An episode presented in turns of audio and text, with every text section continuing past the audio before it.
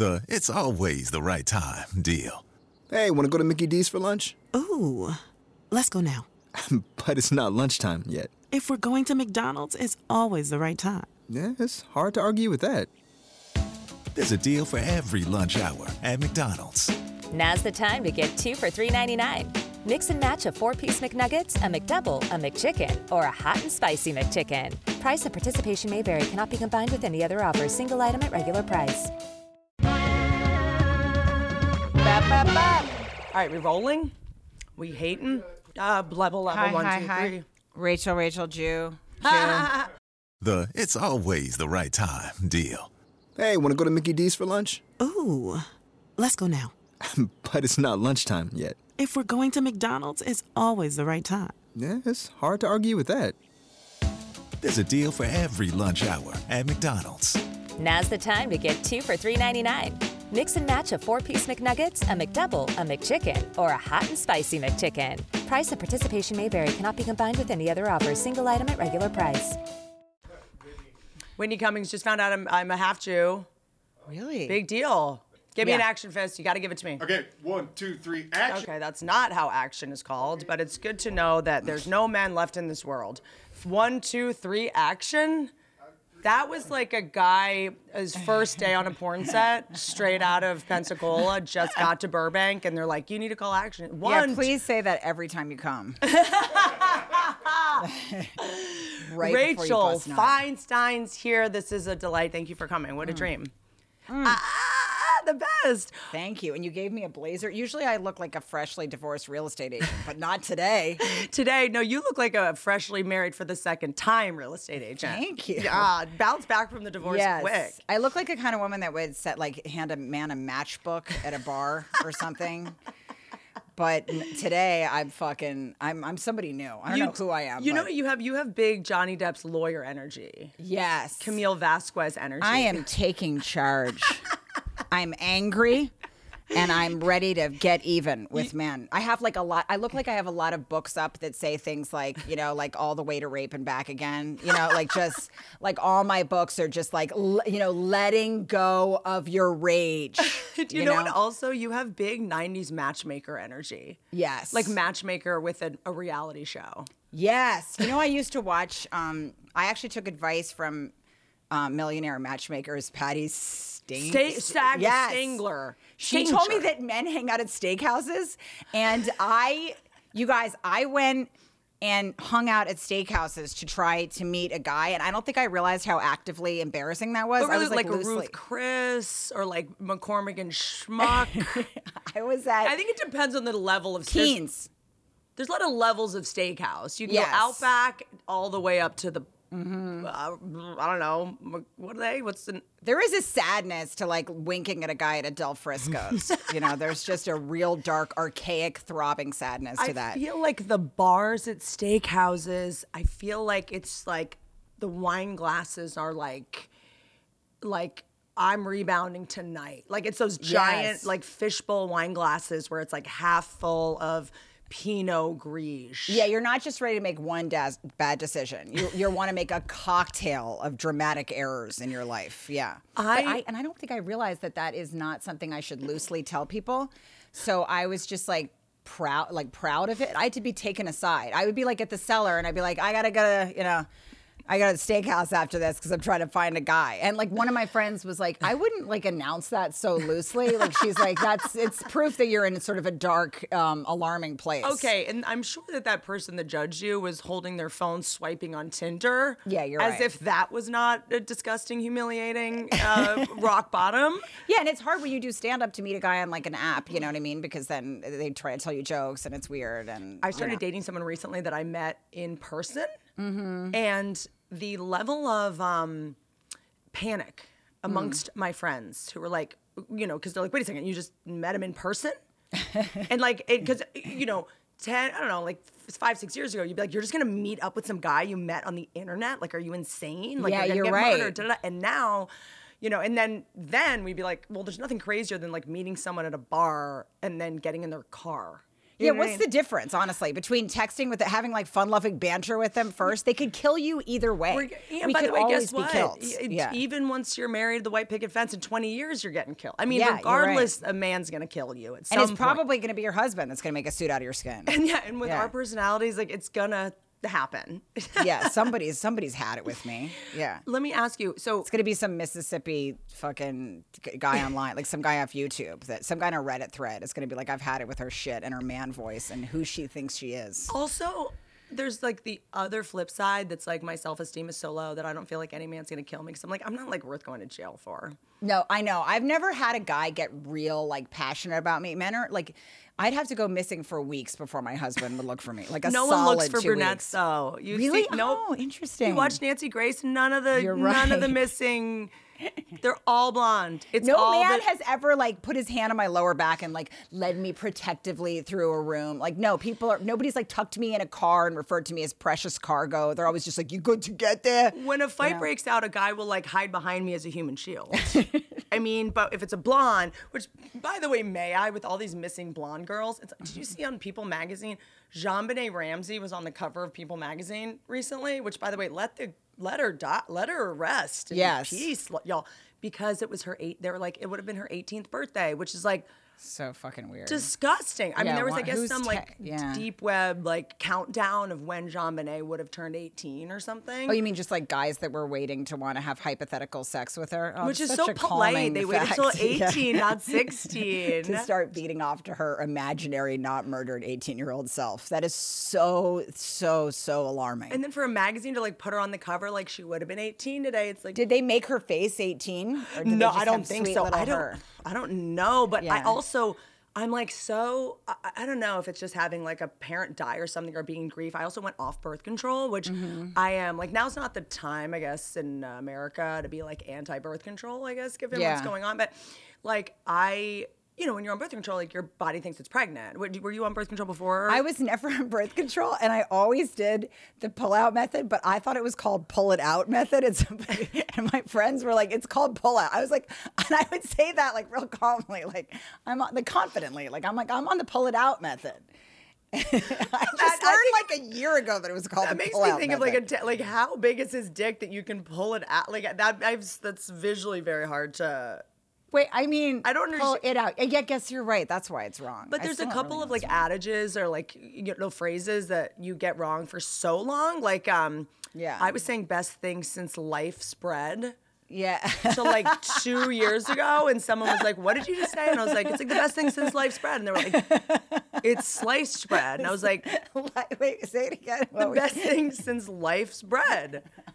life. What did you think? Life's bread, loaf of bread. like the body of Christ. I don't know. Oh, like, that's great. No, like I- Wonder Bread. I uh, because and then someone's like, it's like sliced bread. I'm like, why is sliced bread so much better than life's bread? I feel like Yeah, life's that's bread is a little more like I, some I say things that are like alarmingly. I don't know. I have very little information. Alarmingly dumb. Me I think too. I get credit for being smart because I'm sarcastic and Jewish, but I know nothing. If you're like a Jew that's kind of sarcastic, people assume that you have some some amount of information, a, a hauntingly low amount. I just found out I'm half Jewish. What am I in for? Oh yeah. So how did you find that out? Well, my mom died, and then all the family secrets come up, you know, because they had oh. changed their names. My mom's dad and my dad's mom, maybe they were trans. I don't know, Jewish or trans. Well, it's hard to tell. The same thing, And then I kind of, I- don't know why. I feel like it was kind of weird to say like, no, I feel like I'm Jewish because you know I'm like annoying and loud and like you know my stomach hurts a lot. And, like I, I was like, I always like thought I was in a way, Yes, but yeah. that felt a little bit like I like at the time where I just moved to Hollywood and I was like. I'm Jew. Like I know how to do this. Yeah, like it comes very yes, naturally to me. so wait, did the family like back in history? Did some ancestor like hide and tuck away their Jewness? or like if I mean, knowing my family, it was probably more like like my dad and mom like had a secret family. It wasn't like oh, about right. Somebody cheated on somebody. it wasn't yes. about not wanting to be Jewish. It was more like uh, my name is um, you know Alan uh, Mm-hmm. Uh, uh, Blue. Just to not to be able to pick up chicks and yeah exactly like so I don't know if it was I mean do you really need to keep hiding from you know the Nazis in Virginia and Texas Yeah, in the necessary. 50s I don't No. know maybe I remember reading like an old book when I was in high school, and um, it was like some Russian novel. Maybe somebody will be be really smart and actually know what book I read. People often tell me what I'm trying to say. They're like, "Here's what I think you want to tell us. But there was some book that I read. I think it was like some Russian novel, and the guy was explaining that somebody was dark. It was like foreshadowing, sort of using foreshadowing to explain that this person was going to be sort of an evil character. And then the way they explained that was by saying he wasn't a good man. He was said to have a Jew cousin in the north. Ah!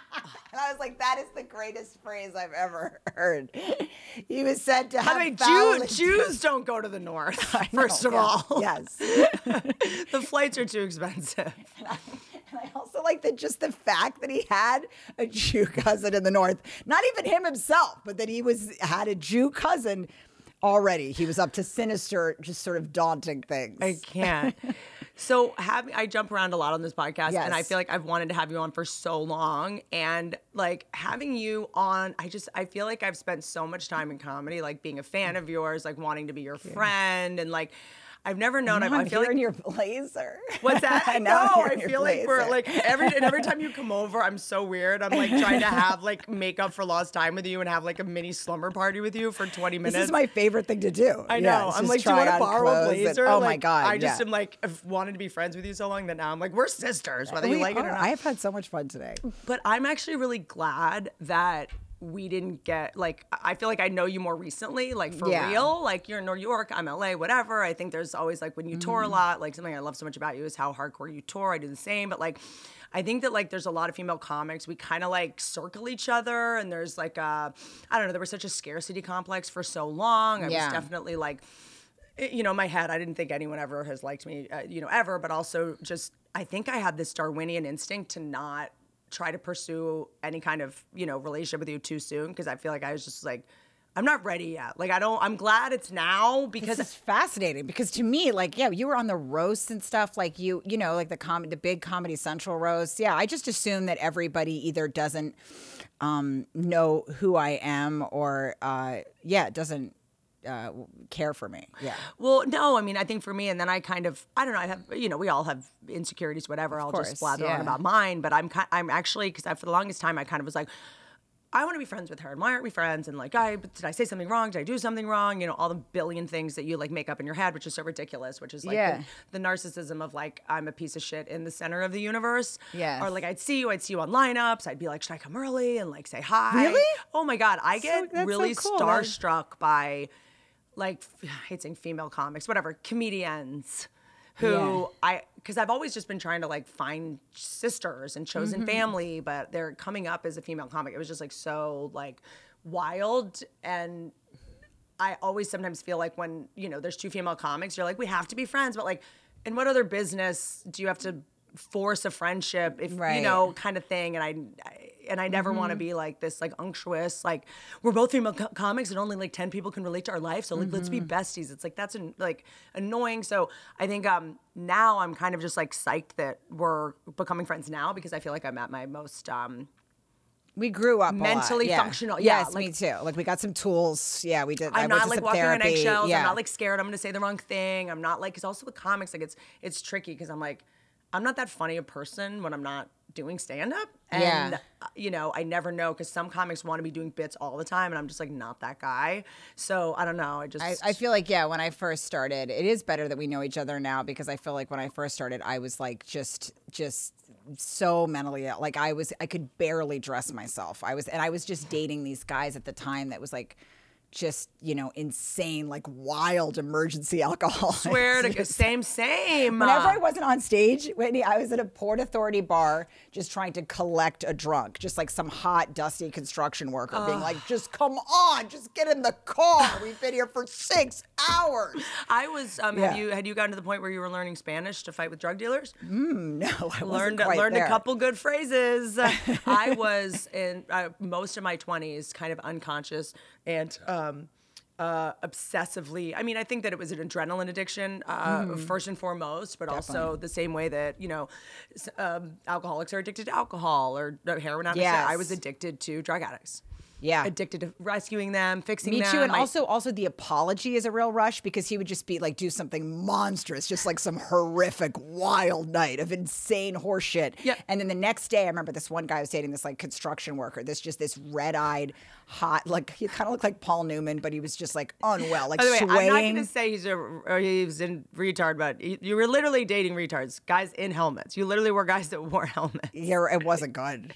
And I remember, and then he would, and but then he would do something insane, just some wild, insane horse shit. And he would start glaring at a certain hour of the night. He would have like some sort of glare off, and I'm like, and, and we, the people would get more and more ridiculous. I'm like, you're my- glaring at like Virginia at a Port Authority bar. I'm like, she's an old widow. Like, what beef could you have with her? Favorite when someone that is drunk, it's like it's like all great, everything's good, we're dancing on the bar, and then when it goes like it turns dark, it's like this Yeah. motherfucker in the corner. They just lock onto somebody. Yes. Either it's just sort of like they're time traveling, where someone's triggered them into their like childhood circumstance. It becomes their dad, their ex-wife, their ex-girlfriend, and they're like, Yeah. this is gonna be a fight, like for no reason. Yeah, and there would be like there would be this weird kind of like sort of glare offs that he would have, and then and then it would just spin out, and he would be like, "You think you know me?" and I'm like, yeah. "All right, You think you're so much better than me? The guy's like, yeah, I do actually. I didn't until you just said that. There was one woman that had what's the thing? Here's this. This is going to show you how much I little. I, what's the thing you have in your nose, but you're in the hospital? You know the little. The, Oh, it's like an oxygen. Yes, she had an um, oxygen thing. I'm like, leave Virginia alone. Let her fucking enjoy her fucking gin. She's got an oxygen tube in her nose. For fuck's sake. Why do And you- you're like a jacked construction worker. What beef do you have? Why do you think you did gravitated towards that? Because I have a couple theories about mine. Number one, I Mm-hmm. felt like if I was with someone that was inebriated or on some kind of drug, number one, I could rescue them, save them. It was a uh, self esteem hit for me because I felt like. I was able to, you know, um, I defined myself through my like productivity to others. I needed like I needed to be like needed, almost like pathologically. Mm. Yes, yeah. So it made me uh, also I didn't have to focus on myself. I had Mm. this martyr complex. You know, it's like I've talked about this a lot. Being in adult children of alcoholic program, it's like you know uh, the three M's. I needed to like mother, micromanage, and martyr myself. You know, so that Mm. I didn't have to deal with being in a true like. It- It's a way to avoid intimacy ultimately because this person is always unconscious. And so I can kind of have like this imaginary You're right. relationship. I also get the adrenaline hit and then I get to be a victim, which is Yeah. sort of, you know, a very safe place to be, you know, of like, and I also, quite frankly, thought it was all I deserved and it was really familiar. Like, you know, cleaning up after an alcoholic, going through that cycle of like, you know, never knowing where you stand and never knowing what mood they're going to be in. Mm-hmm. Like, that was mm-hmm. what my childhood was. So it's like, familiar that, that, and then if I was in something kind of calm with someone that you know didn't you know have those addictions number one it would get very boring very fast um, because i was just wired to just need that much adrenaline. And um, and i would have anxiety in something that was uh, for lack of a better word like healthy and calm because i felt like i was always waiting for the, the shoe to drop. It was like the damocles sword had been hung and i would rather just be in chaos than things be calm and be like chaos is coming i just don't know when mm-hmm. like that was just too stressful for me and i also think I like i thought it was hot like it's just like tattoos cigarettes like Yes, now I, exciting. now i value first and foremost like self-control and Yeah. restraint is hot to me but someone that like couldn't control themselves i, I think i on some level thought that was like alpha and like yeah. hot and, like, Meanwhile, it's just alarming and dark and, And so sad and just really sad. Yeah, and very expensive. yeah, you're right. Uh, But I do think, um, I for me definitely like I relate with uh, all of that, and I think that I it is. It's funny because it's like I like to think that I choose. I used to think I choose these like kind of emotionally unavailable, just just insanely distant. Um, men that also are prone to um, sudden bursts of rage Yep. at strangers, but but at you but also also it's like? I don't.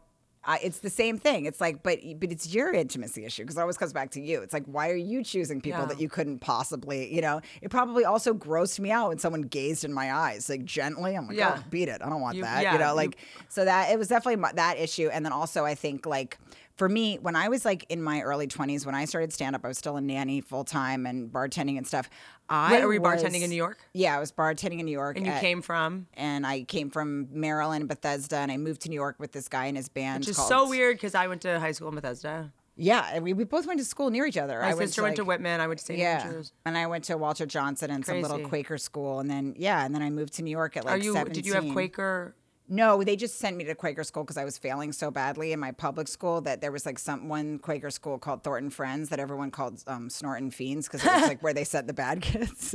And I thought I like got in there. I was like, wow, I was accepted. And somebody else was like, no, it's like a last resort kind of thing. But also, yeah, what was- is what was was Quaker? Was it to have curriculum? It was just because no other schools would take me, and there was one small school in like Colesville, Maryland, that would take, you know, just kids that were um did like a it's it's closed down now, but they did like an aggressive amount of whippets, and you know the kids were the, just a problem. You know? I, by the way, I just am asking because I am in the market for a religion. The it's always the right time deal. Hey, want to go to Mickey D's for lunch? Ooh, let's go now. but it's not lunchtime yet. If we're going to McDonald's, it's always the right time. Yeah, it's hard to argue with that. There's a deal for every lunch hour at McDonald's. Now's the time to get two for $3.99. Mix and match a four piece McNuggets, a McDouble, a McChicken, or a hot and spicy McChicken. Price and participation may vary, cannot be combined with any other offer, single item at regular price. yeah, a Quaker is kind of satisfying. It's like you all just take everybody takes their turns. It's like uh, yeah, it's it's like similar to like a twelve step program, you know, or like it because it, I mean I'm just making I'm talking to my ass, but somebody will probably correct me in the comments. But they there's some weird believe similarities. uh, they seek experience God directly. blah, blah, blah. It's the same shit, I guess. I thought they had like a whole like, don't they do make butter or some shit?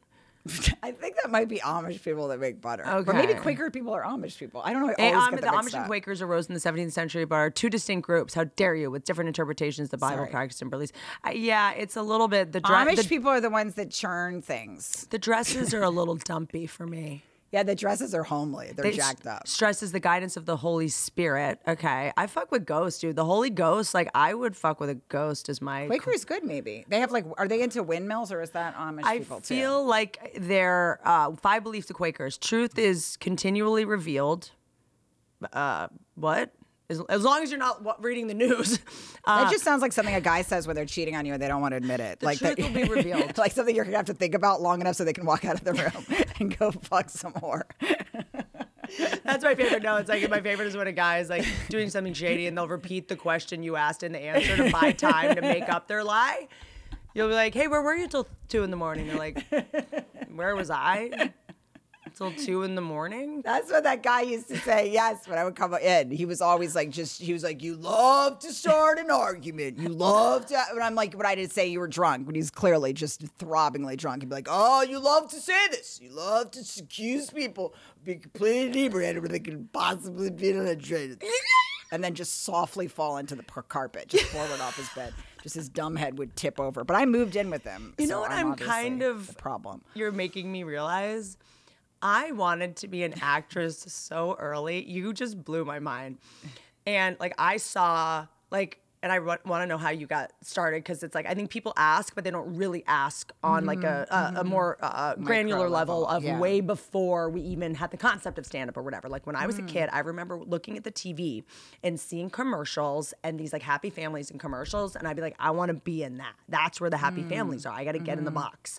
Like Yeah. from such an early age, I was like, I'm gonna be in commercials, and like we would like literally like you know when you would um uh, go on like a road trip as a kid and you would see a billboard on the side of the road that would say like McDonald's, ten miles, whatever, like Yeah. exit five B, and there would be a kid like eating a hamburger, and you know my sister and everyone else would be like, oh, can we go to McDonald's? And then I would look at the billboard, I would not see anything about the exit. I would be like, how did, why is that kid on there? Like I could do that. Like why aren't I on there? That's cool. But see, that's that's something that I also feel like that's a little thing inside of all the rest of everything that that, that people You know that think like that are successful. But it's, I mean, it's pathological because I was alone a lot as a kid. I had a lot of like, ap- I was like very feral, like an absence of attention, a lot of neglect. There was a lot of alcoholic, you know, chaos. But when I Mm-hmm. Probably ate, also an out a way out for you too. It's like if I could get up on that billboard and get the fuck out of it- here. totally, just sort of Yeah. like that kid looks happy. He just looks so clean, and he's eating a burger, and like, Yeah. like I wasn't old enough to know because I was like, that burger's like perfect. The ones we get are all nasty. Like I want to be Yeah. in that box, you know. And and then um, I started when I was alone. Like I don't know if you did any shit like this when you were a kid. I would eat as if I was in a commercial. Yes. You know, like I would like eat this. I would like look in a certain direction, and I would like roll up cold cuts and like bite them, like Yes. how they did in the commercial, so nuts. So then when I saw those, I was like, I'm like really good at that. Like I'm, I would always try to think of like things that there's like some waspy girl that I was really je- you know jealous of. Just some girl that looks like she was like sprinkled with Christ and sunshine and shit. You know, just like some just clean girl. It's funny that you mentioned other people's things because I was always so jealous of other people's things because I would get the same things as another girl and my things would just become foul so quickly. They'd just be full of debris. We get the same thing. I remember going over to my friend's house and we we, we went we got some food together in the Y at the Y and I got these little package of cookies and she got her little package of cookies and then she fucking had one and then curled them in this way that I would never curl something. Like she like organized half of the package and I just like stuffed them in my face like some sort of fucking wolf with rabies or something and they were gone. And then I asked her later, I was just staring at her cookies because they just, even her cookies, like just the way she fucking carefully put the package down was just like, I was foul. I feel like she has um OCD. Definitely uh, tried to hang herself on a doorknob in the last five years. I mean, that does feel like a. Or I want to, to like like uh, leave me alone for ten minutes in the woods with that girl's mom. Like Yeah. why? You know, like I remember when I go to sleepovers at other kids' houses, I would always give them head lice, so I wasn't allowed to go on sleepovers because I had such bad head lice as a kid. Different conversation. My parents would never clean the freaking. You remember Rid? That, Yes, that's, yes, You would have I to use that shampoo. Yeah. Yeah. burn your scalp off, and then uh, I would get these like contusions on my scalp, like so traumatic.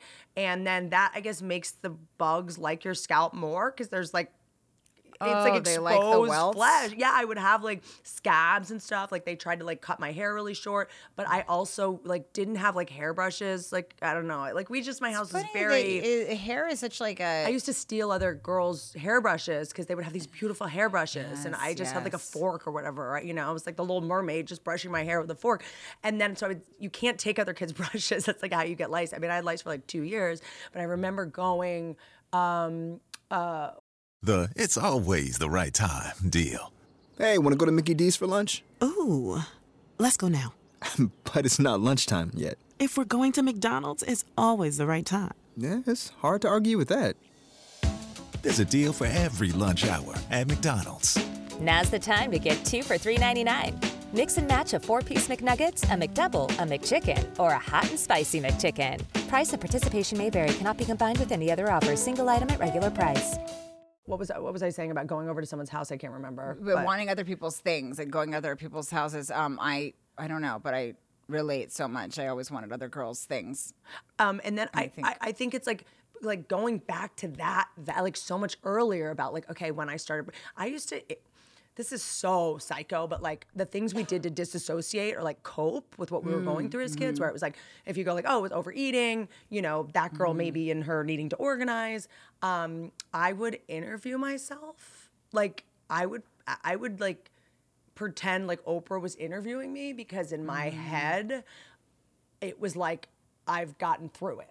Yeah, You know what I mean? Yes, it's like yeah. and I was it's like I've done those interviews. Yes, I relate to that. I'd be like, you know, my childhood was hard, but like it helped me do this and this, and it made me stronger. Like I was already on some like I'm gonna get through this, dude, and I'm gonna get a book deal and like overcome. but this. I do feel like that kind of visualizing is important. It was some like, know? accidental manifestation exercise. There's like a Gloria Steinem quote where she says, "Dreaming is a form of planning," and I always think about that quote. I'm like, yeah, yeah, dreaming is a form of because you because you imagine that you can't do it. You know what I mean? But and, but I definitely think that like um, I relate also with the with the hair thing too because I used to go to school with my hair dripping down my back because I somehow didn't deal with drying it properly. But so you, I feel like you and I are similar. I feel like I had a Yeah. very busy, busy parents. Like I was the one like I never had the permission slip sign. Yeah. Oh, lunch. Yo, my mom worked at Bloomingdale's, but I would get those little brown bags from Bloomingdale's, and my lunch was like always wet.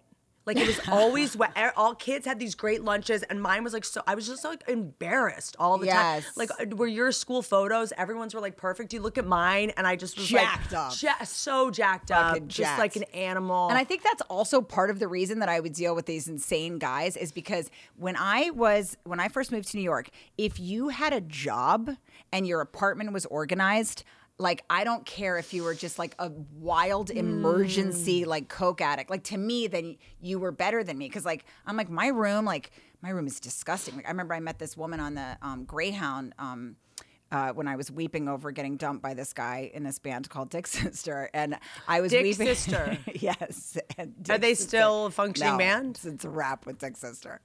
But I was I was with Dick Sister. Dick Sister dumped me. I got on the Greyhound bus to go back to Maryland on the weekend, and I sat next to this like lovely Bengali lady. I was weeping, and I and she shared her bagel with me, and she was like, you know, never cry for a man. I never forget that she said that. She's like, don't don't give a man tears. She's like, come live with me. She said, you we can take um, marmalade. She I remember she said that we could take marmalade. We'll take croissant in the mornings. We'll have a lovely life. Don't cry for a man. She goes, don't give him tears, please. This is garbage person. Just come live with me. We'll take marmalade and we'll take a we'll take yoga. I was like, I want to take marmalade and I want to take yoga and just like have this peaceful, lovely life. So I immediately moved in with this. Sounds like she was grooming family. you.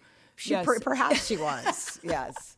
We I moved in with her and her family. I was just in this. That's all it took. Isn't it wild to yeah. think those relationships where you were like, this is the end of the world? Yeah. Like, I look back at the people that in my 20s, mm, up to like maybe 32, where the breakup was so shattering Yeah. of someone that I truly, if I saw them like at the grocery store today, would not recognize them. Like, so, like I couldn't even Couldn't, tell you yeah. on the floor, heaving in fetal position. Like, I will never get through this. I had to have friends take my phone so I would stop texting, take my car keys so I wouldn't drive to their house. And you're just like, that was like.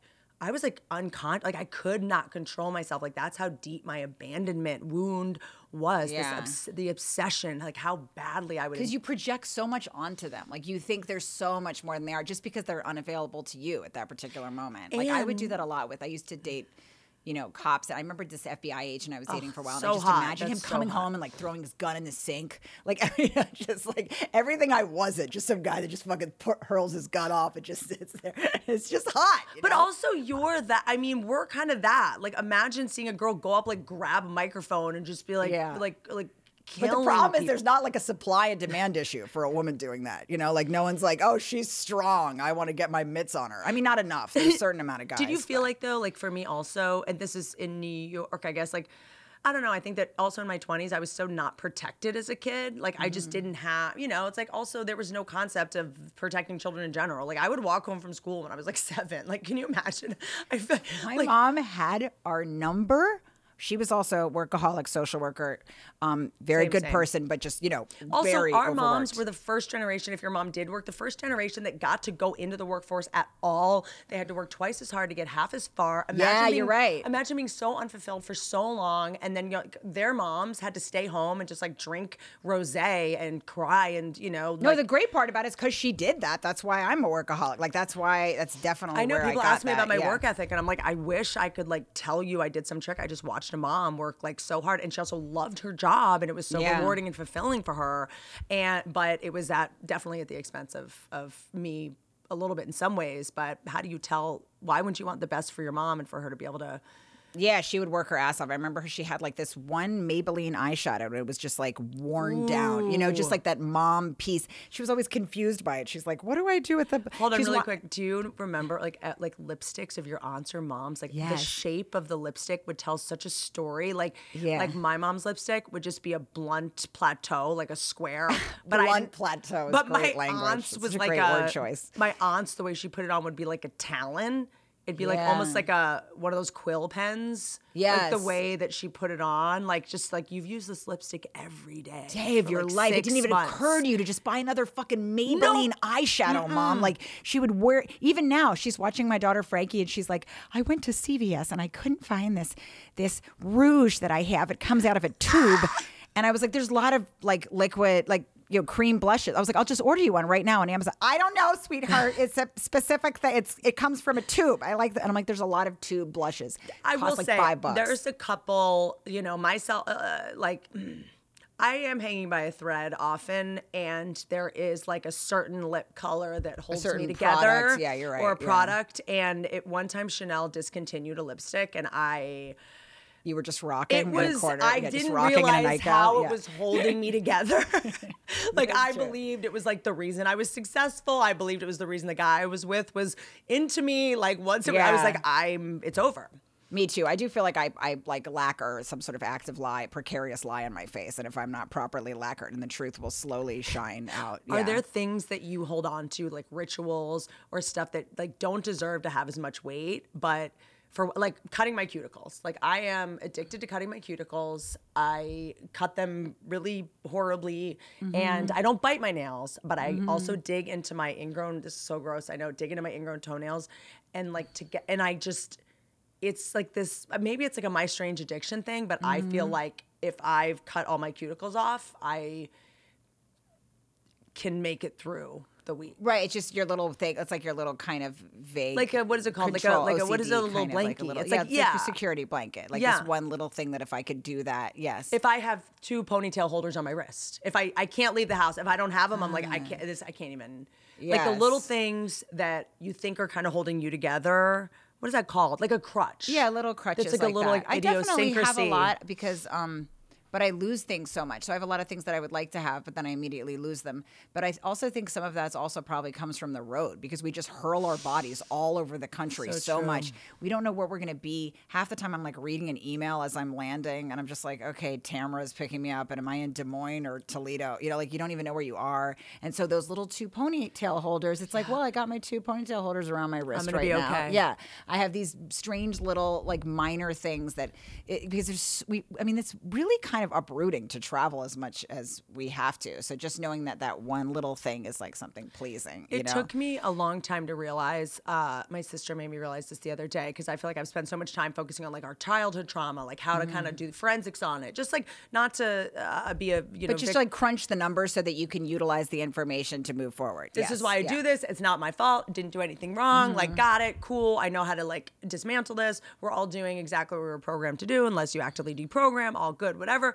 But like, I didn't even think about like adult trauma that much. Like I was like, oh, mm-hmm. everything bad that happened happened in the childhood, and then adults, like whatever. Because like when something a, a uh, traumatic when you're adult happens, you can like reason and blah, and it doesn't. But like, yo, when we would tour, like there mm. is so much shit that happened on the road that I have not even processed. That I don't know even how to because I also don't want to complain. I don't want to be seem ungrateful. But like there was a time when I would do college shiz and like just frat guys would pick me up in their like Jeep Cherokee with no doors. No doors. You know the ones with yeah. no doors? Yes, I know what you're talking about. Like like you're on the freeway in Denver. There's like a seatbelt, and then there's four like like Denver frat boys in the back, like wearing like a no fear T-shirt that Yes. says like 420, bro, and they have a cooler full of Coronas, and they're like smoking weed and they're like want some weed. I'm like, you're driving me in a car that doesn't have doors, and then you'd get to the the college because every college gig, Yeah. it's like these different college whatever. What is it? It's always clubs like that some book weird, it. or You never know. the time, like you're in the middle of a cafeteria or some horse shit. Some yeah, I had nightmare. a soft taco thrown at my tit at a college once. It's awful. I'm gonna Yeah. just uh, beg you to elaborate on that. I was just playing in front of the. I was really an obstruction to this place. They were making like hot pockets and tacos. So, and they put me right in front of this thing. So somebody threw a taco at me because they were pissed because I was college in the this way. was? Um, I think I was at the Culinary Institute of something in Las Vegas. Wait, wait, wait, wait, wait. Have you played at the Culinary Institute of Las Vegas? No. How do you get that gig? Well, from a lot of networking. You gotta This know. I know the right people, and I obviously come from money. I'm just saying, if you're cu- at the culinary school, don't you value your culinary creations? Generational wealth. That's how you get it. Okay, Whitney. no, it's uh it's dark. It's dark. People um I don't know how the fuck I got booked at the Culinary Institute of Las Vegas, but I know that I got a fucking soft taco thrown at my dumb can there. That I'll tell you. What did you do? What What did you do? I think there I wish that I had this like big thing I said back to the person, but I think the taco just sadly rolled off my tittage and I just kind of like collected myself in my Paula Poundstone blazer and just got on with the fucking set and just kept bombing. I think what happened actually is that I just softly continued to bomb. You just And then I said nothing at all, that I took a taco. And then maybe I even felt I deserved a taco. you know. Maybe I thought that it was all coming back to me because it was all my fault. Sun is shining, weather is sweet, which means sweat is upon us. It's upon us, it's underneath us, it's inside of us. Thankfully, Lume deodorant is here to keep us smelling nice when we need it the most and where we need it the most. I'm talking pits, privates, and beyond. Let's face it, our underarms aren't the only place we have Odor. Lume was created by an OBGYN who discovered and proved in clinical testing that the vagina is not to blame for day to day odor. So she developed Lume, a uniquely formulated pH balanced deodorant. It's aluminum free, skin safe, and clinically proven to control odor for up to 72 hours. Normal deodorant just makes you smell worse and makes you sweat more. But this, take a looky here. Okay, I'm taking my shirt off to make the point about putting deodorant on. Lume, look at this deodorant. By the way, before I go on stage, I put a little between the crevices. I put it on my feet. I put it between my toes. I sometimes put it on the back of my neck. And by the time the second show rolls around, I mean, I just smell like a quarry you know, like big wharf energy. So thank you, Lume. Lume's starter pack is perfect for new customers. It comes with a solid stick deodorant, cream, tube deodorant, two free products of your choice, like the mini body wash and deodorant wipes. I love the deodorant wipes, they're so good. And free shipping. As a special offer for listeners, new customers get $5 off a Lume starter pack with code Whitney at lumedeodorant.com. That equates to over 40% off your starter pack when you visit lumedeodorant.com and use code Whitney. You know what's also hot in, in my looking back, not hot now, but in my early 20s, and one of the many train wreck relationships I was in was just a man running after you to apologize. You know, like just some In guy the like rain. no, like just like like Marlon Brando or something. Well, that's what I was gonna say Yeah. about dating alcoholics and drug addicts. Yes, back to like wanting to be an actress so Yeah. young. By the time I was dating, oh, so embarrassing. By the time I was dating like hardcore drug addicts and alcoholics, it kind of felt like being in a movie. Yes, like it's exciting. because they're not going to remember the fight. No. but you get to do like um uh, uh War of the Roses was one of my favorite movies growing up. The fact that I watched it is wildly inappropriate. Um, but we had like four blockbuster movies that my brother never returned, and we watched them over and over again. And like um, uh, A Few Good Men. Yes. the scene with Demi Moore and uh, Tom Cruise was like, sh- actually shot like r- in Georgetown, a block from where I lived. Uh, and I watched it when I was a kid, like live, and like so I would like these like drunk guys that like you think you're you know whatever would start. And I'd be like, and then you, and it like felt like I was like in a movie. Yes, Isn't it's that exciting. No, gross? but that kind of drama is exciting when you're a kid. I feel like a lot of people feel that way. It is exciting. It's like shit's going down. I feel like Things I was are like happening. practicing being an actress or something. Because then he would like pass out, and I'd be like. And also, that's Pretty also good. kind of what's shown to us on TV, especially in the really old movies in the 40s. And I used to talk about this on stage, but like there was always um, a guy saying something fresh to a woman, and then the woman would smack him. And that seemed exciting. So it's a fucking dramatic, all it is is like a drunk fight. It's like a chaotic, drunken fucking And I also, fight. I always thought that, was, like- love too. Fighting was love. Like we're so passionate, like da da. And I was like, and then I would like be like, what am I gonna throw? I don't want to break anything. I don't have anything. Like I don't have Yeah. anything that's gonna break. One time I did throw a wine bottle.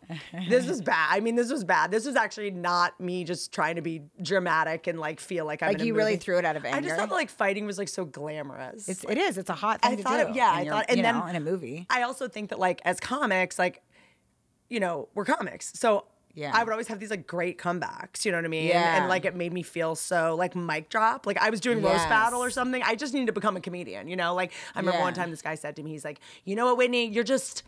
You're just like a, and I'm like, what? A bitch, a cunt, what? You know? and then he goes, you're just like, you're just like a lot. and then I and I was like, "This is your chance, bitch. Don't blow it," because it got so quiet. Like that is, I know what to respond to when a guy says you're a bitch, you're a psycho, you're crazy, Yeah, but like you're just a lot. I was like, "Oh shit, he's gonna fucking win this," and then I just went. It's just, I, and as soon as I thought of it, you know, when you think of a good joke, you're like, so satisfying. what what just ha-? like and i went well maybe maybe you're just a little Oh, it's good. It's oh, good. and i literally like and he So got like quiet and satisfying. stunned and i was like literally like went in my room and was like so stupid you know it's just like i think it was just like you know i wanted to be a writer i wanted to be an actress i wanted to be a comic and like fighting like that in your 20s like checks all those boxes before people will pay you to do it or let you do it professionally Yeah, and people and like throwing and shit's going shit goes down. Like you're in the middle of a story. You know, I remember this guy screamed at me like he was really mad at me about cooking and he was like a hot meal every once in a while would be would be nice. A fucking hot meal would be fucking nice. And you know what? I do bake a chicken now and again, but I was fucking on the road a lot then, you know, but he was always angry about cooking. It was such a funny argument. I mean, it's so hacky, just really basic. Can- but I- people have screamed a lot of um alarming and sometimes true things. and then now like what have you done because you're in such a healthy relationship now or i just really i just mean like sorry i won't say healthy that word is so annoying but just you know um i you you know bonnie mcfarlane i see christina Pazsitzky, like i see female comics and like marriages like stable marriages and i'm just like what did you do? Like, how did you do it? I mean, I think I have a hard time receiving love. I think I have a hard time thinking anyone could actually love, you know, me given what I say on stage or if I'm with someone for real, I'm not going to be able to make fun of. Like, I don't know. I have some block about it. Like, how did you? I mean, when I got married, we I mean, my relationship was pretty crazy then too. It was How did you know, by the way, this is the guy? Because I have convinced myself, I have thought this is the one, this is the one, and have been wrong so many times that I'm like, just don't say it, don't think it. Yeah, I mean, we've had a lot of like wild, you know, horse shit and fights and nonsense. I mean, we're in a bet at a good place right now. But I, I, I think like when I got married, we were still in the middle of all kinds of like drama and, and, and stuff. But I think, um, but I So will say this. that's actually really helpful. Sorry, I try to like slow Yeah. down a little bit for the viewer. Yeah. The idea of like things don't have to be perfect in order for you to get, you know, like because I'm always like, well, oh, you I can't get married. past every red flag. Yeah, I was running out of time. Yeah, but um, I was just like, but no, I mean, I think now it's it's it's better. But um, and now like Do you you know, have like a because you're so busy, you travel so much. The people I know that seem to have uh, functioning relationships carve time Mm-hmm. to like go on dates or talk. Like for me, I always get. I'm not good at telling someone what my expectation is for tomorrow the next day. I'll be like, why did you just do that? And he's like, well, I don't know. I'm like, well, you know, I have this big day today. Yeah. And they're like, not really. And I'm like, well, look at my calendar. Like, I mean, do you have to like walk them through like what you expect and what you need emotionally or like Yeah, I mean, my husband emotionally, he's pretty worthless, but he's, I mean, he's definitely not like, yeah, I wouldn't say that he's meeting my needs. But I will say this, like, that I get the met, but no, he's like, he's a firefighter. But yeah, you're actually smart. I think most people. I think it's delusional to think you can get all your emotional needs, needs met, by, your one par- person. Like, like you have. But you it's have in a much better place now. Like, I'll get texts from my husband that I know, like, I used to fly and he wouldn't know that he was, like, supposed to send a text. Like, I would, you know, like, he is. Imagine if your husband, and I talk about this on stage too. Imagine if your husband was like living at a firehouse for half the week, just five of his, forget the firehouse part, just having sleepovers with like five dumb guys. You think that's helpful for me? No, they undo like anything I could have accomplished with him. Like he comes home so much dumber. But when he got married, he slowly, he like accelerated. There's like an older guy at his firehouse that I think like, teaches him things because I'll get texts from my husband that I'm like, somebody told him to write this text. Like, he wrote like "safe flight, my dear," and I'm like, I don't see that coming out of Pete's mouth naturally. Like somebody Safe had to flight, explain. little lady. Yeah, it's always written like even his cards are written like that. Like I'm like, this isn't quite how you're supposed to ex- express this. It's a little bit like a sixth grade yearbook. My birthday cards would be like, well, one marriage, one baby, and here we are. I couldn't have done it without you. It's like clearly, who else was going to birth Is the this baby? a chat Yeah. GPT? like, is this an AI rendition of like a husband loving the, a wife? Like, this is broken English. This is appropriation, frankly. No, it's always like a weird, like an impression of what a husband should say. But I will say this: my husband doesn't really like, like lie or try to be anybody. So he's just like, like that. he just does what he, you know because I mean? a big red flag is someone Yeah. that's too charismatic. I mean, charisma is a red flag. Someone that's too good at, you know, Yes. like that charm machine, and you're kind of like, oh, I feel like you do this to everyone. This feels like manipulative. that guy, but- I feel like that guy that says everything you've been waiting to hear. He either wants to be inside of a man at the end of the night, he just wants to be safely lodged in another man, or he will make a suit out of your skin. Like he is that or like guy. like Yeah. you read it and it's like is I think that's a Sam Smith lyric. yeah, exactly. You know what I mean? Like who did you get that from? yeah, Like I'd rather it just feel like authentic, you know. But that's kind of fascinating to me, you know. Be, I, like there's a couple things that really hit me sideways that are it's so funny. Like I was dating a guy once and he texted me, um, "Love ya," and we never said "I love you," and I was like, That's how he told you for the first time. Well, it was like YA. a, love ya, and I was like, was that like an auto correct or like a or is this are you saying I love you for love love ya? It was just such a Yeah. I couldn't. It took me like a couple months to. What did he say? Did you speak I, with I him about it? well, no, I you, just did you say it back? Oh no, I I Yeah. thumbs up the text. You thumbs up and a, a, a first I love you. I- I- That's fucking epic. I always, whenever a guy Oh. says I love you, I always say thank you. you thank you is Like, great. thank you so much. like I, I like I don't love me, so if you do, like mm, like we have nothing in common. Clearly, like I don't. Thank you is amazing. Thank you.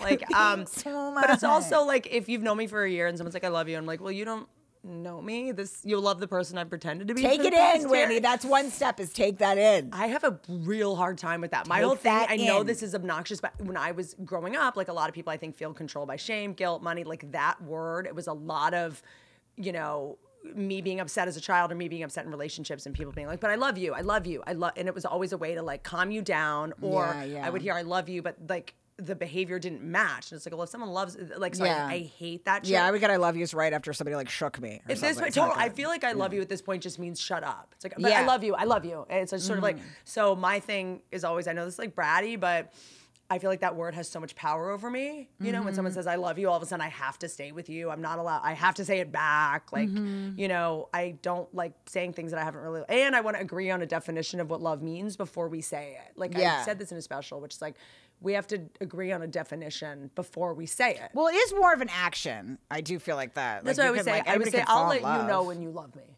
Like I'll let you know. Like once I feel it, like I'll let you know. In the last relationship, like a year and a half in, I was like, "Yo, you love me." Because you're acting like you Yeah, because you just like did something that I value. Because it's like I am so Yeah. weird in relationships and what I value. It's like it's really like acts of service. It's not words of affirmation, and it's kind of not physical touch. Interesting. Um, yeah, he's he's acts of service too. So that's what I have to remember. So my husband boarded a plane without me once when we weren't even fighting. So he's emotionally just like oblivious. But so like he'll do stuff like that where I'm like, what the fuck? What the actual fuck, Pete? And then he comes home and he just has a groups of women screaming at And him. I'm picturing, I'm Yeah. picturing you. You know the what's the tunnel when you go onto the fucking uh, airport uh, airplane? Like he's in the front and you're like in the back. Like just What the fuck? so funny. And I and then but he doesn't you can't get him angry because he's got that even first responder thing. Like so I'm like, what the fuck? And he's like, uh, I just figured I got myself situated. Just like ludicrous horseshit I've dealt with. Well. I'm more like your husband than I think maybe than you because I I'm now I'm getting worried because one time um, I was flying with this guy and we were going like on a trip together and um we had separate seats and he kept being like, "We'll try to get our seats together," and I was like.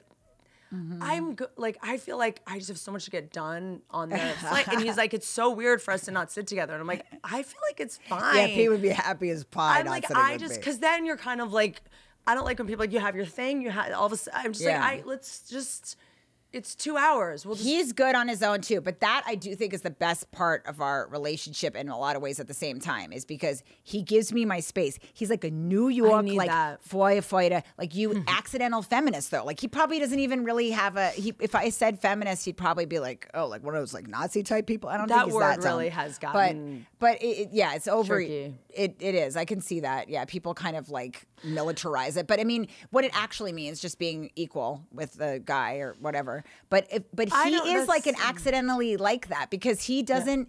You know, he's never wanted me to like like change my name or not do. He's not jealous. He's not any of that stuff because he loves his job. Right. So firefighters love their jobs and their jobs are exciting. So for stand-ups it's a weirdly good match because it's like he just they they live they work off adrenaline. They work weird fucking hours. He works on Christmas this time that time. We're also Yeah. heroes. Yeah, we're the real heroes. Okay, laughter obviously. is the best medicine. We, I mean, what would the world do without our, Yes, you know, scrotum these- jokes? I don't know what they do without this narcissist, this fun-loving narcissist in a pink blazer.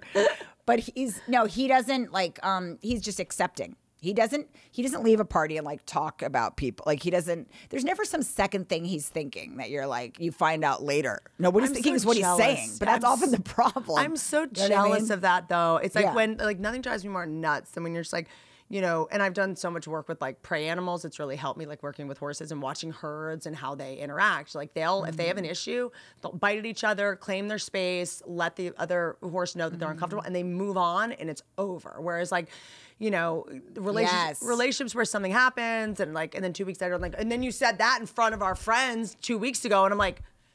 Nah, dude. Statutes of limitations. You don't get to have seed over Oh, yeah, he never- no. You don't get to have some shit in your back pocket from two weeks ago. Like that shit Yeah. drives me nuts because then I can never trust you. I feel like you're keeping score. I feel like I like, you know, Yeah. I like someone who's just like, No, he holds on to nothing. Also, because the trauma that he's actually experienced is so much bigger than like me throwing my ring at him when we were engaged or something like that. Did you I do remember, that? Like, yes, and I remember like months later, like twice. By the second time, he was like, "All right." But wait, hold on. The throwing things. is the other. The, the one time I did throw something in a fight, because it's like before you throw something, you got to make sure it's like not gonna fuck up Yeah. your house. Like, or your, I lived in an apartment at the time, but there was a brick wall in this place in Philly, and I was like, I'm gonna throw a bottle of wine. I'm so mad, like, da. And he had just walked by, and I threw the bottle of wine, like right at the, and there was like a, uh, like a. Like a granity, shitty granite floor. So I was like, this is gonna be easy to clean up. I'm not gonna mess up a carpet. Like I had to plan out my like, you know, um, involuntary I know, would ju- rage. yes, yeah. Um, because I'd thought about it a couple other times and be like, it's not time to throw that. It's not time Yeah, to throw that. like, oh, this I- is the right kind of glass. yeah, and then it was like a Jacob's Creek. It was like I'll I'll be okay. Fair, fair, fair. I throw it at the wall so hard, hits the ground, does not break, just rolls off, and like literally he looks at me and he's just like, and I was like, that's not how I thought that was gonna go. That's like always so. There's a sadness to a fall like that, it's so it's like I love a moment in a fight where it's like you're like da da da da, and just like. And then I was like, that was, he was like, that was so weird. Like, Yeah, I don't make a splash with my he- big moments. But yeah, he was just like, "Why didn't that break?" I'm like, "I don't know. I feel like I threw it pretty hard." And then he picked it up and like he kind of threw it, and I was like, "This is crazy. We cannot." That's I, I thought that was gonna break. I threw an ashtray once with a smiley face on it, and it was just, and it would, it was the kind of glass that like doesn't really break. I like picked it up and tried, tried again. I remember a guy once being like, just, you have to just, he like helped me throw That's- it. It's the same thing. He's like, you got to angle it, you know, like put you're your arm into yourself. it. He's like, yeah, if we're gonna get through this fight, and you're gonna be the mother of my kids, and you know you can throw an ashtray at a fucking weirdo pedophile at the park. Yeah, but my husband like doesn't he he does not um he like he gives me a lot of space and and that's what I get in return for a guy that would board a plane without me. But he just absolutely is just like you're doing your thing because he gets they love he loves his job. Like they love being firefighters. There was like they did something on like bloomberg's like top happiest workers or something and one of them is firemen because they get a lot of feedback you know Mm-hmm. what i mean? It's not like it's not like cops no it was like marching against a you know like firefighters Yeah, you know? I mean, it would be nice So sometimes. I wish there was like a herd of people just angry at my husband. It wouldn't be be a nice way to end an argument like oh i guess those people think you're ridiculous I mean, it's so, it's also it's like I always say like female comedians like we're kind of like I mean I think things are like you know it seems like with shows like whatever Hacks and Maisel like everyone loves female comedians as long as the female comedian isn't actually in the show, um, but uh, there's like a thing of fascination with us. But I feel like for the longest time like female comics were like the most hated species of person on the planet. Like it just sort of because I was so in my own thing of like God I get a lot of hate like I get a lot of this negativity online, and then I started sort of corroborating with other female comics. And I was like oh this isn't just me. It's kind of like I mean think about it, the idea of a woman going on stage that you have no chance of fucking, just complaining about men or her sex or all the like triggering shit, you know, and then to be with someone who's so universally beloved. Yeah. Like it's just it must be like complete opposite so frustrating. Like you slid down a pole today, like the fire wasn't that bad. and, I whatever he does, people are just like, "Thank you for your service," and then whatever I do, they're just like, "Fucking twat," you know. And I, but I do think also I read all my comments early on too, and I was really traumatized by them. So like when I was on Last Comic Standing, and I, I um, What year was that? Like, do, like, do you remember? it was season seven, I think I was on. I can't remember the exact That year, but I so was. really quick. That was so crazy that that was a show. Like I think about like comedy and like how like ugh, contests and comedy like pitting it's comics against each other. It's already such a hard thing. Like that makes like what a Yeah, speaking of boats, show. like what didn't they put them us all on a boat in one season or something? Like, what does this any of this have to do with stand up? Just like, how else are we gonna get exposure? How else are we gonna take? No, it was like how I quit my day job was being on that show, but then it was the mental torture of going through all of that weird shit. And I remember reading all the comments, and I wasn't even able to appreciate that I was like slowly being able to do everything I kind of dreamed of doing. I started headlining. I wasn't opening on the road anymore, but I was reading all the comments, and the comments were just fucking brutal. And I was like, I really didn't understand that this was happening to like so many of us, but I was just like in my room every night, just like sifting through them. I mean, I did it to myself. I was just like all hours of the night, just like so alarmed by how much um, people really truly hated me. And it's not, you know, it's interesting because, like, I mean, my whole thing with co- negative comments is I usually agree with most of them. I'm like, good one, good point. They do make some good points sometimes. But I also think it's like, yeah, the comments thing is like, I mean, at the time, like, that was like, sorry, I'm like, last night we had the premiere of the roast and I was screaming um, the entire night trying to get everybody in LA is on drugs. Everyone is, everyone thinks I'm on drugs. I mean, I like everyone's on fentanyl and fucking uh, microdosing mushrooms. Whitney has managed every aspect of this roast. It's fascinating. I'm like, you're you're the one like color correcting it. Even at the end of the night, I was like texting with you, and you're like, I got to take care of the vendors. I'm like, you're paying the vendors? Yeah, you're just like you're tipping. You're paying somebody. He's she's paying somebody in cash for like napkins at this fucking roast. I did. So okay, You so Rachel, every aspect of this Rachel roast. Feinstein, as you know, uh, is on the roast of Bert Kreischer. I'm so psyched that you did it. Like I'm like so psyched that you said yes. Like because I was thinking when I did my roast, I was like, oh, she'd be great. But we liked, you know, I was like, this might be a weird first time to meet. You like Yeah. being on mine. The Whitney, the roast of me comes out on Mother's Day. I just thought it'd be funny because my mom's Yeah. dead. Um, and uh, We play some soft piano music. well, by the way, after you um uh have a, a the dad or mom die, no one tells you like in your calendar like when that day comes up. It's just you go to your calendar, it just says like Mother's Day, and you're like Jesus, like Oh, you know, fuck. you know what I mean, like those weird curveballs, or like you go on Instagram one day and it's all like a photo of like your friend and her mom on a beach in the late '80s, and it's like, Mom, I love you, you did everything for me. It's like, and you're like, oh shit, I forgot, like. And now I'm Dead Moms and Dead Dads Club. Like two days before that, I go like, guys, Mother's Day is coming up. Get off your calendar. Get off Instagram. You know, because it's just like so blindsiding. So I thought it'd be good to have something to like, you know, the roast come out on that day, so I'd have a distraction. But um, uh, but you you doing Bert's roast was like such a good mix because it was like Jim Norton and and Jay Oakerson. It felt like there was like this New York presence that I really miss in like the LA sort of like vibe at the moment. Yeah. But like, how did you feel about it? Uh, feel free to be critical as hell. But last night, yes, you are right. I did. I did have to pay um, strippers five hundred dollars cash. These girls from Crazy Girls in LA were in the lobby, and the guy that was like wrangling them, the uh, manager from Crazy Girls, comes up, and they're, um, you know, because they were just gonna like walk around the party and like kind of start. Comedians are so awkward, like Yeah. dancing. I was like, they'll just be dancing. It'll be good. They'll be in the OnlyFans OFTV bikini tops, and I had all this cash, and I was like, oh, do, uh, can they come up? We have room service, whatever. And um, he goes, well, I need the cash, but now, but like they're not gonna come up until you pay them. I was like, yes. Why are we Whitney was like doing that? everything. And also, the texts from you are always amazing because I'll be like, you always answer because you'll answer like seven questions that I didn't even know which one I had because you're so you're so like generous, but and it's also just the most random answers that you didn't know you have. Like you'd be like, come by my room. I've got clothes, I've got jewelry, and then I get to Whitney's room. There's like two pigs in the bathtub. She's just like, get your hair done in there. You can meet the pigs. I'm like, wait, what? What? What's ha- what pigs? There was just two adorable, fun-loving pigs in a bathtub. She's like, yeah, here's hair, here's makeup, here's a bracelet. I mean, I need this shit. Believe me, I'm wearing one of the chokers right now. I'm not above any of this. I've dressed myself in Whitney's closet. I'm gonna be just like at night just painting myself. But it's really funny because I'm like. Wait, what happened? Wait, and nobody even explained the pigs. There was just two pigs in a bathtub in the hotel. You're just like, come up. You can wear this light up bra. There was like some pink bra that like had like antennas on it. And you were like, whatever you want, babe, and and say hi to the pigs. It's amazing. Can you explain this? All of that. I just feel like this story is really funny now. In five years, when I'm on trial for grooming, this story won't be as funny. It's like you had this amazing. She has this like Rachel in the Bert Kreischer roast has some of my favorite jokes, but one of them is like so serious because like during the pandemic, it was like you know there you guys all saw it. You know a lot of comics like you know in LA. I mean to not be able to do stand up or on TV or or in any capacity or in clubs for two years. So many of these comics that didn't have TV credits or were just about to do Fallon or just about to do whatever.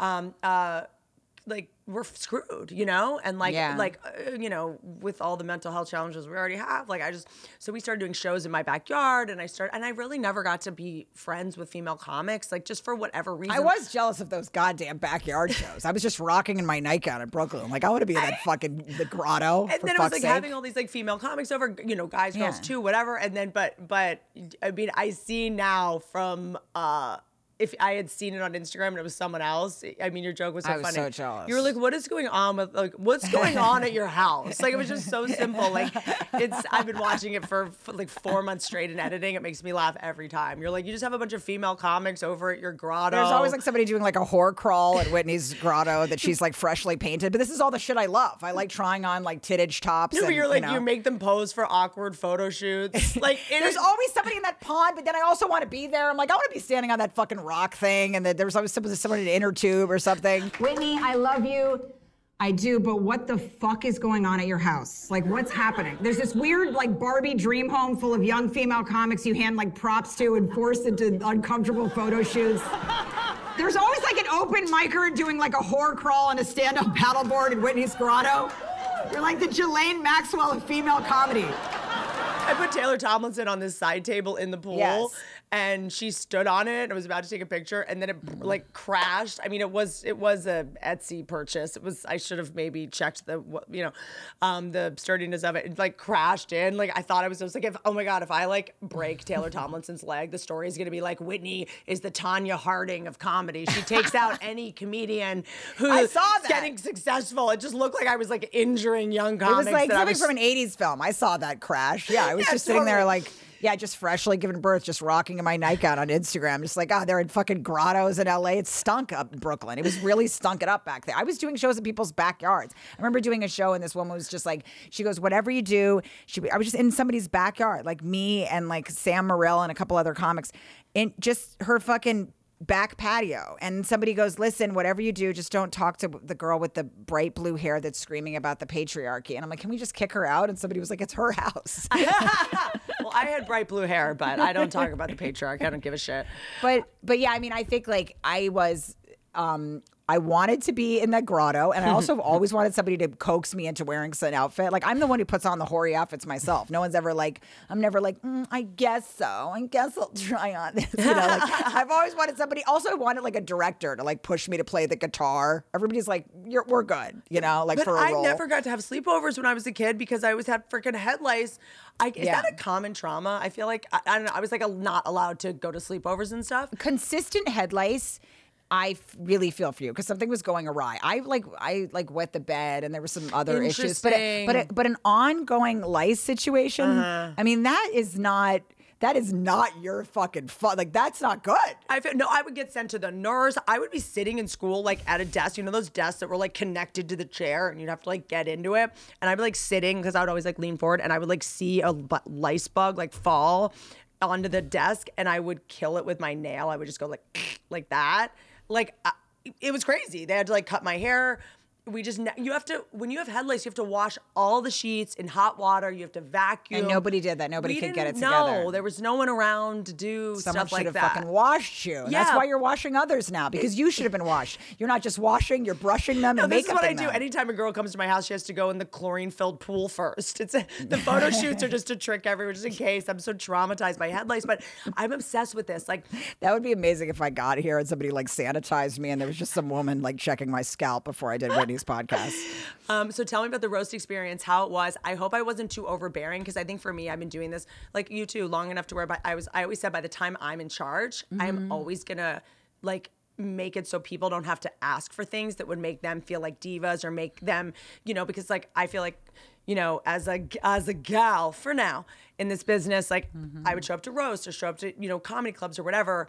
And because they're used to mostly dealing with dudes, if I'm like, hey, could someone like run out and get me tampons? Or hey, Yeah. could I just like get like my own space, whatever, to change. Like I always felt like I was always asking too much. And mm. so by the time I'm running, you know, this roast, I want to go like, here's the deal, like this is all happening. There's hair, there's makeup. Like you don't have to worry about anything because especially as female comics to be able to be like, can I have hair and makeup? It's like Oh my god, it makes you feel huge. so Just those like, little things, especially And I want to look pretty. yeah. Yes, I do. I do. Yeah. I look like Steve too. Buscemi without a little caulk and grout under the eyes. Like, can I?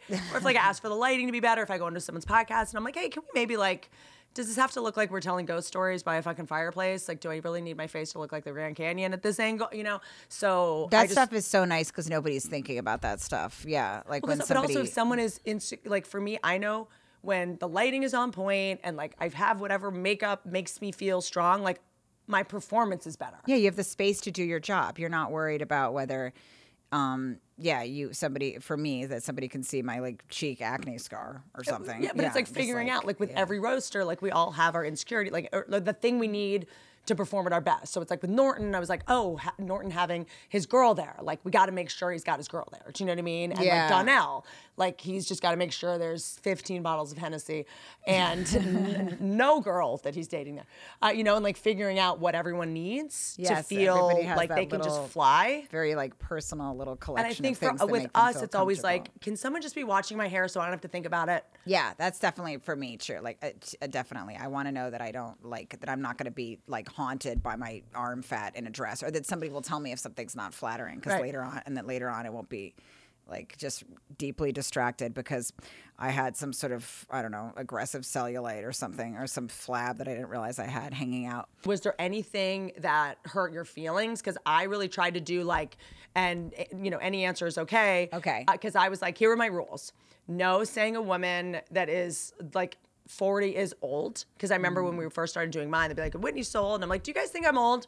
And they'd be like, no. And I'd be like, well, then what are you doing? They're like, well, it's just this is. I'm like, stop, stop, like copying like the old Comedy Central roast that like always felt a little bit cringy. Like, let's just like do something fresh and like let's make sure it's true, you know. Yeah. And then no saying that um guys are like creepy pedophiles if they're not, because there are creepy pedophiles in our business. So it's not like I didn't want to put You don't want to get a file rumor started. If Yeah, there's plenty of just- files to go around, you may as well direct them towards the right file uh, pedophiles. you know yes, what I'm saying? Like, but. I also didn't want the those men are on good. the show. those are good um, no boundaries like to have, real yeah. racism, no uh like homophobia that's just like cheap. Like the joke just has to be smart. Yeah, Yeah, just like just an And obvious. My Yeah. biggest pet peeve of no saying comics aren't funny. That drives me nuts, or that they're not successful in their career. It's like anyone here is like the best of the best. So like those were kind of like the rules. But I'm sure there Mm-hmm. Well, was. I okay.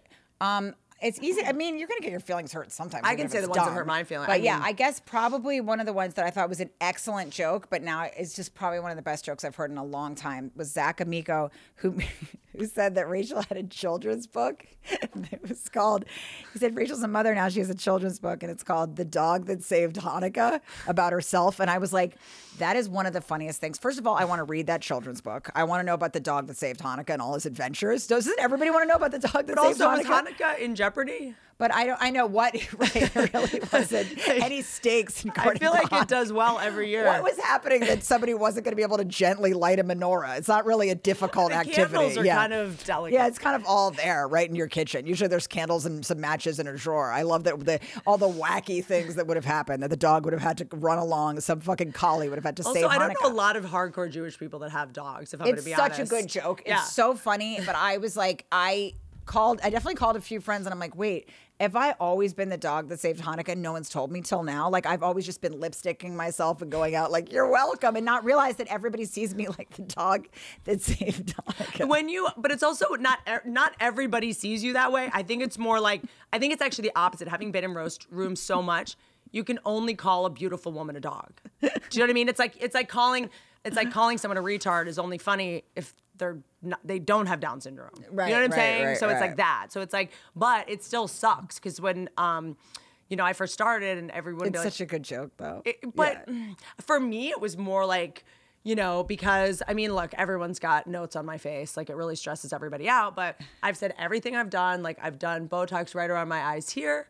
I've gotten boobs, obviously. And like, so for my roast, Dan says something so funny. Dan Levy said something so funny. It was about um, uh, Hannah Stocking, who hosts mine, the influencer. I really wanted to like mix like like digital comedy creators that are really big and comedians that from traditional media. And like, you know, there's like, this thing of like fuck TikTokers and screw like Instagram comedians, like whatever. If we were 25, we'd be doing that, you know? Yeah. So I'm trying to like like blend them and like No, that's cool. Also, you you never know who's going to be funny. Like when you were asking about the like, sometimes people are surprisingly funny that you think that you think, oh well, they had this was easier. But there's a lot of different weird mediums that produce hysterical people. Like, um, speaking of your in, early um, influences being Dennis Rodman, you know what show was so fucking funny was Inside the NBA. That show was so funny when I was I don't growing I up. ever saw it. They would just give each other shit. They would trash each other like comics. Like, Dude. like like Barkley would be wearing tube socks or something, and Shaq would be like, "Why are you wearing those dumb tube socks with a, with a basketball suit?" player Yeah. athletes are so funny. Some of that that show was fucking funny. They would just trash each all other. All they do is roast each other. So Yeah. Blake Griffin was in a movie that I made,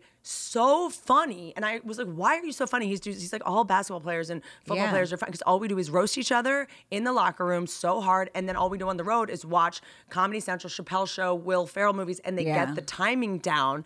Uh, Blake Griffin actually did stand up in Montreal once and was doing stand up. It was like legitimately funny, not even like just for a basketball player. yeah, know? yeah. I remember, could, like, I've I heard he's really with- funny too. He's pretty hot. I was dating a New York Jet once, and I was hanging out with him and a bunch of his friends. I wish I could start a sentence like that. I was dating a New York Jet once. Mm. And it did. I mean, look, it didn't. We met at Dancing with the Stars. It didn't go great. It was this longer uh, conversation. Look, I, I was literally rebounding. Oh no, that's football. Never mind. Uh, uh, wait, no. What are you doing when you rebounding? Rebounding is basketball. How would you?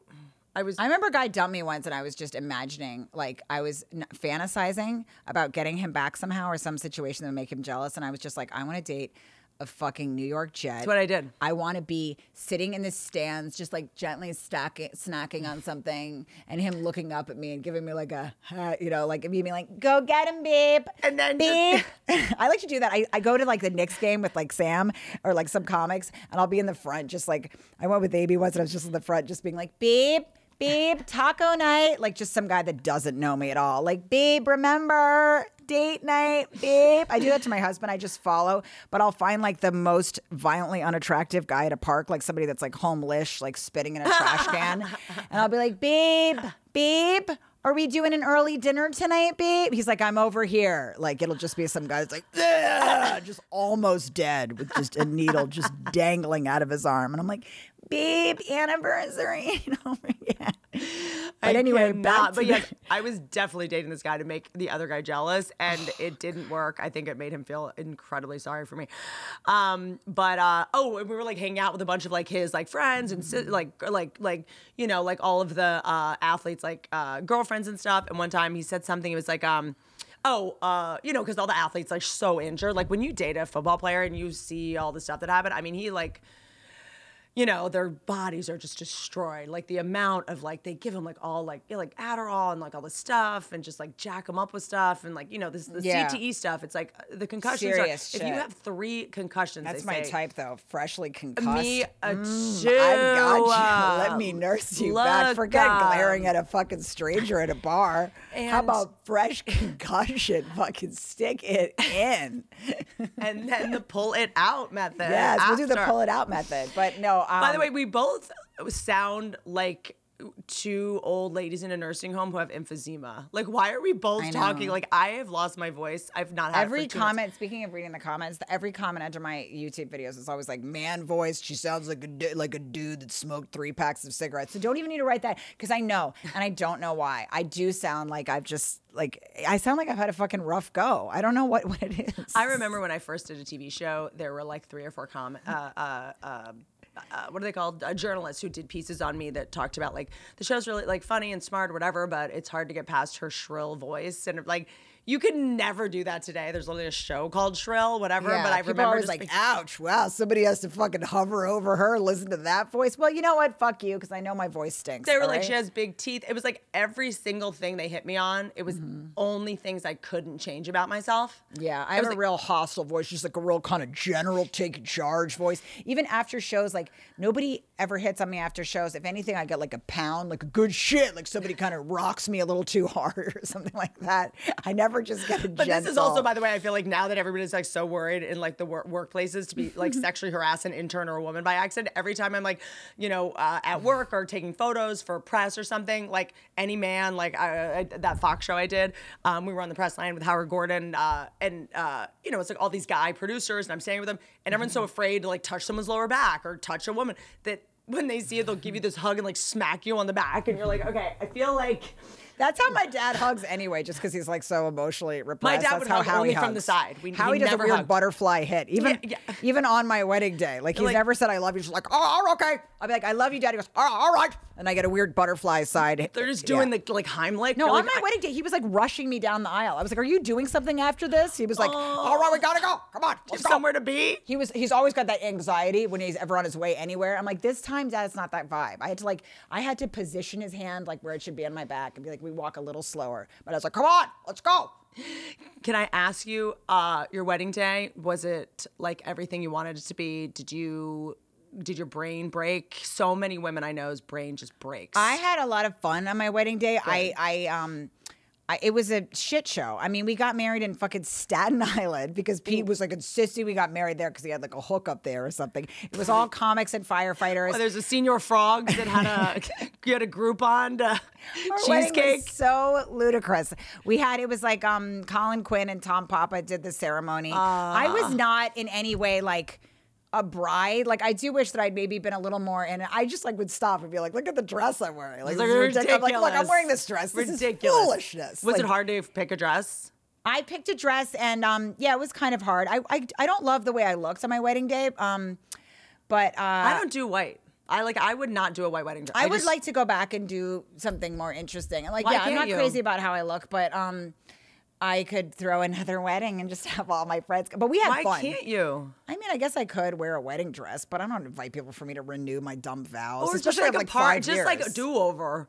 Like just like do over. I just want to get some better photos. Like I did a laser recently. Like I just want to redo my wedding Five photos. years after is It kind could just be like a party. It can be like your five year anniversary party, and we I kind could of put on a dumb dress or Why not? something. Yeah, why not? I mean, but it was fun. We had a lot of fun that night. It was a it was a complete shit show. My parents, my dad's speech, my my mom is like aggressively liberal, and my dad's speech was like about immigration. I think.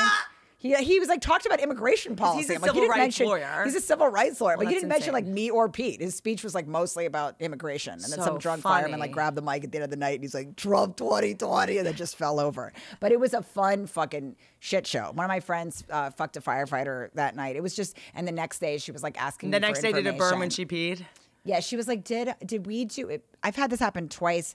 Two of my friends. She was like, "Did can you find out if I did anal with this guy?" I was like, first of all, if you think you might have done anal, you did anal. It's never Or I up in feel the like air. don't you unless you do anal a lot. I feel like the next day you kind of know. You know, You're like- if anal's even on the fucking i- the table, yes, you analed. You were You'd feel yes. it. I feel like you'd feel She- it. and also, how was I supposed to follow up on that? I love that I was like on my honeymoon. She's like, "Can you find out if I did anal?" did you go on your? Where'd you go? We went to Bora Bora because Pete got like it through Costco. My husband's obsessed with Costco, so we got like we honeymooned through Costco. We got like on a, bu- a Costco bus and we got it to Bora Bora. Wait, wait, wait, wait. He's like, we can make other Costco shoppers just like us. I'm like, that's not what the honeymoon is about. It's like networking. He's like, but they all love Costco. But we got we Are eventually. you taking on an additional Mormon wife? Because I'm obsessed with him. Wait, He's Costco, obsessed with Costco. Costco had a Bora Bora trip as a for sale. he does all his tra- he likes to book his travel through Costco, and he also was like, I've never heard of this. He travel Costco does travel, and my husband didn't shed a tear at our wedding, but was strangely emotional when I got an executive membership to Costco. He was like weeping. I'm not gonna. He had tears. It was like a big moment. You're not just a member; you're an executive jeans. member. Jeans, really? Yeah, they have good jeans there. We, I guess they handle every aspect of the travel, and you could book travel through Costco in these little vacations. And so we went to Bora Bora. We did end up in one of those little houses on in the water, which was lovely. That- but before that, we were like herded onto like a boat, and there was a lot of other sort of like Costco mingling that my husband was doing. He also goes like this. He actually makes the. The gun at people. They'd be like, "Hey, Costco, executive member, are you gunning people? What the fuck are you doing?" he was gunning people. Like, there's no way you could know somebody on the ship. We're in Bora Bora. He's like, "Hey, how's it going?" Eh? He's, like, here's what I will say. If you are if you are on like the Costco boat to the thing, you already have so much in common with everybody. Like normally when you go on a trip and like everyone's going to the same place, you're like like we're all going to the same place, but we have nothing in common. I'm so but when you're all like, yeah, we're the Costco people. Like I already, if you have a Costco Yes. membership, I already fuck with you. Yes. Like we already share the same belief You feel system. like this too? That's amazing. I just feel like when you can find like a common ground with people that you're on an awkward bus with, it's like Costco is a great way to connect no, if I want to butter my husband up, I mention something about Costco or ask him a question about what he got at Costco. Like most women, like blow their husbands or something if they want them to, to do something for them or give them some money or something. I just ask him about Costco. I'm just like, I those Kirkland. It's a whole that like Kirkland it is a garlic is pretty community. good. It's Yeah. like a, it's a That's what he said to me right before he proposed. He's like, you know, it's a community. It really is, and I think we should honeymoon through Costco. It's very important well, it's me. also people that use the brains. They think ahead. Like they don't Yeah. want to pay like a ridiculous amount of money for. Like I li- I like it. I like someone that um, what's the word? It's just like if you have your Costco card, I like your value system. You don't believe you should have to pay uh, more than something uh, is because it's what because when you buy in bulk, Yeah. it's going to be cheaper. You also believe like before And men you- love bulk. They're always but also before you buy Yeah. ten boxes of those bagel bites, like I deserve to try them. yeah, I, I do wa- love the free snacks. I love a free snack. That is very delightful. I know I have to get you out soon. OnlyFans Roast is airing now on OFTV. It is free. Don't be annoying about it. You do not have a, to have a profile to watch it. Are you touring? Yes. RachelFeinstein.com. Go to my website, rachel-feinstein.com, and all my tour dates are up there. I love you guys. And we're gonna be I end these awkwardly. Don't ride elephants. Goodbye. Mm,